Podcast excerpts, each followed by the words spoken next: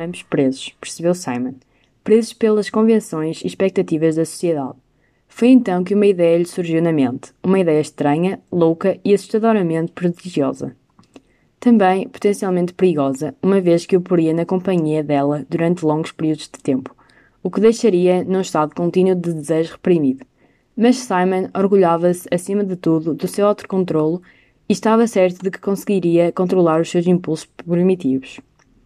Não gostaria de fazer uma pausa? perguntou ele de repente. Uma pausa? repetiu ela, confusa. Mesmo a rodopiarem pelo salão de baile, ela olhou para ambos os lados. Uma pausa disto? Não exatamente. Esta festa ainda vai ter de aguentar. O que estou a pensar é mais uma pausa da sua mãe. Daphne engasgou-se tão surpreendida. Vai retirar a minha mãe do círculo da sociedade? Não, acha uma medida. Não acha uma medida pouco extrema? Não estou a falar de retirar a sua mãe, mas antes de si, de retirá-la a si.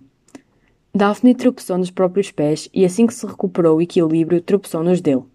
O que quero dizer com isso? Eu tinha esperança de conseguir ignorar por completo a sociedade londrina, explicou ele, mas começo a achar que pode vir a ser impossível. Porque de repente desenvolveu um gosto por rafina, rafia e limonada fresquinha? gragiou ela. Não, respondeu ele, ignorando o sarcasmo.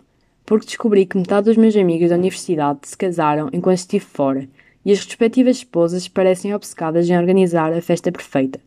E foi convidado? Ele assentiu tristemente. Daphne aproximou-se mais, como se fosse partilhar com ele um grave segredo. É um duque, sussurrou ela. Pode dizer que não. Ela observou, fascinada, o maxilar dele a ficar tenso. Estes homens, os maridos, são meus amigos, disse ele.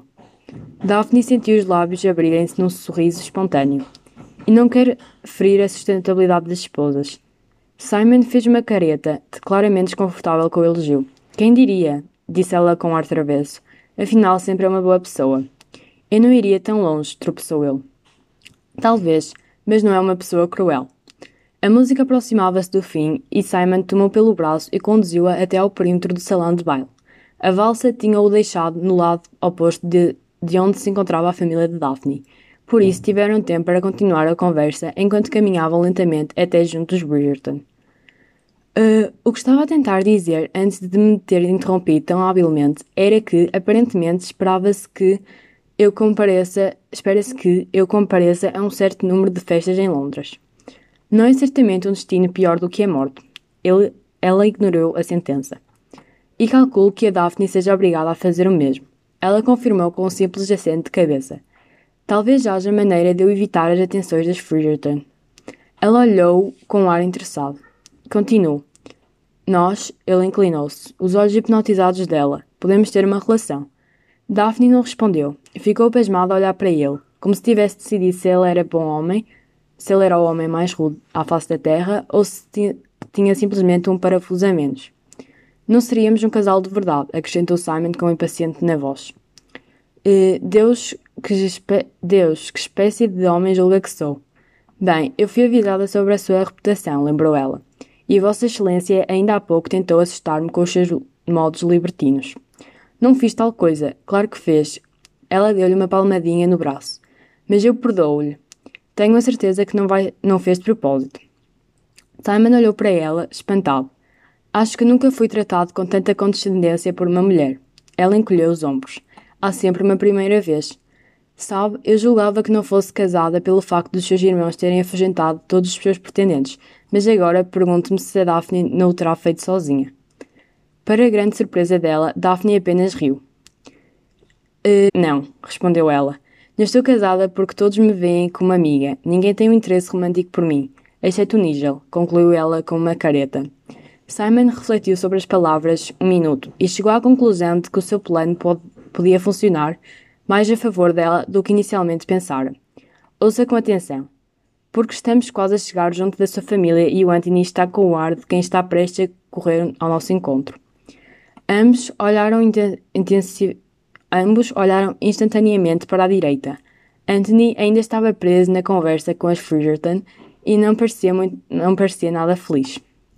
O meu plano é o seguinte, continuou Simon, a voz baixa e intensa. Vamos fingir que desenvolvemos um carinho especial um pelo outro Eu não, te, eu não terei tantas debutantes a serem atiradas na minha direção, porque será evidente que já não estou disponível. Não, não será, contrapôs Daphne. Só vão acreditar que está indisponível quando o verem em frente ao bispo a dizer o sim. Esse pensamento dava-lhe voltas ao estômago. Que disparado! exclamou ele. Pode levar algum tempo, mas tenho a certeza de que mais cedo ou mais tarde serei capaz de convencer a sociedade que não sou um candidato a casamento para ninguém. Exceto para mim, salientou Daphne. Exceto para si, concordou ele. Mas nós saberemos que isso não é verdade. Claro, murmurou ela. Sinceramente, eu acho que vai resultar. Mas se acreditar nisso. Não. Claro, murmurou. Não acho que vai resultar. Mas acredita nisso? Acredito. Pois bem. Então, o que é que eu ganho? Para começar, a sua mãe deixará de arrastar-se de homem em homem se pensar que assegurou o meu interesse. Um pouco convencido da sua parte, comentou ela. Mas verdade, acrescentou Simon, ignorando o comentário jocoso. Em segundo lugar, os homens interessam-se mais por, pelas mulheres quando pensam que já há outros homens interessados nelas. Isso quer dizer o quê? Quer dizer muito simplesmente, e perdoa a minha presunção, ela lançou-lhe um olhar sarcástico, sarcástico para mostrar que não esquecera o comentário mordaz dela. Que se toda a gente pensar que eu pretendo fazer de si a minha duquesa, nada mais que umas queridas amigas começarão a vê-la sob uma nova luz. Os lábios dela apertaram-se. Isso quer dizer que assim que me abandonar, eu terei uma horda de pretendentes a atirar-se-me aos pés? Oh, eu vou permitir que seja a Daphne a desistir de mim, disse ele. Eu... Oh, eu vou permitir que seja a Daphne a desistir de mim, disse ele galante. Ele notou que ela não se preocupava em agradecer-lhe. Eu ainda acho que ganho muito mais com este arranjo, disse ela. Ele apertou-lhe o braço suavemente. Então, aceita o meu plano? Daphne olhou para Mr. Fridgerton, que exibia um ar de ave de rapina, e depois para o irmão, que tinha ar de quem acabara de acabar de engolir um osso de frango. Ela já vira aquela expressão dúzias de vezes antes, exceto nos rostos da sua mãe e de algum infeliz potencial pretendente. Sim, disse ela com voz firme. Sim, aceito.